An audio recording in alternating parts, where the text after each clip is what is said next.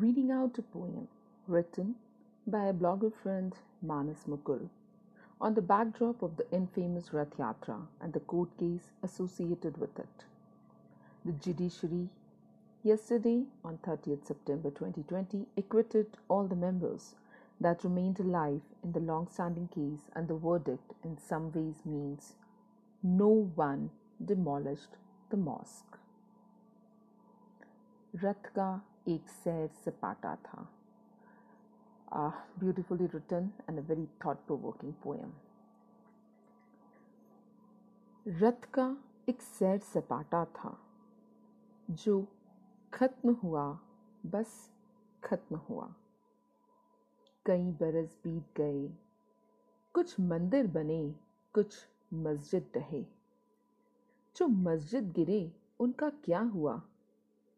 अरे पगले, तेरी आँखों का धोखा था।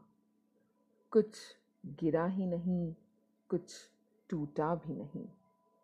ये तो बस एक सैर सपाटा था, जो खत्म हुआ, बस खत्म हुआ।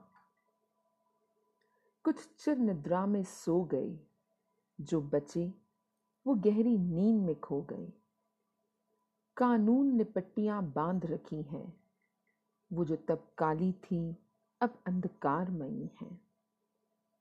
इंतज़ार सुबह का करते करते कई ने रात में ही दम तोड़ दिया। ना मस्जिद टूटा, न मंदिर टूटा। बस रथ का एक सैर सपाटा था, जो खत्म हुआ, बस खत्म हुआ। कितने घरों के चिराग बुझे और उन पर कितनों की रोटियाँ सिकी। बरस दर बरस बीते, कितनों की इंसाफ की आस रुकी। सरकारें आईं, सरकारें गईं। वो रथ टस से मस न हुआ। पर ये क्या? रथ का एक सैर सपाटा था, जो खत्म हुआ बस खत्म हुआ। रथ पर किसी ने सवार होकर गीता का उपदेश दिया था और ऐसे ही किसी ने आने वाले आर्यव्रत का।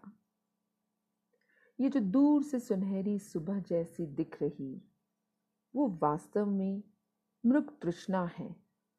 सैकड़ों के बहते हुए लहू की खैर आखिर एक रथ का सैर सपाटा था जो खत्म हुआ बस खत्म हुआ।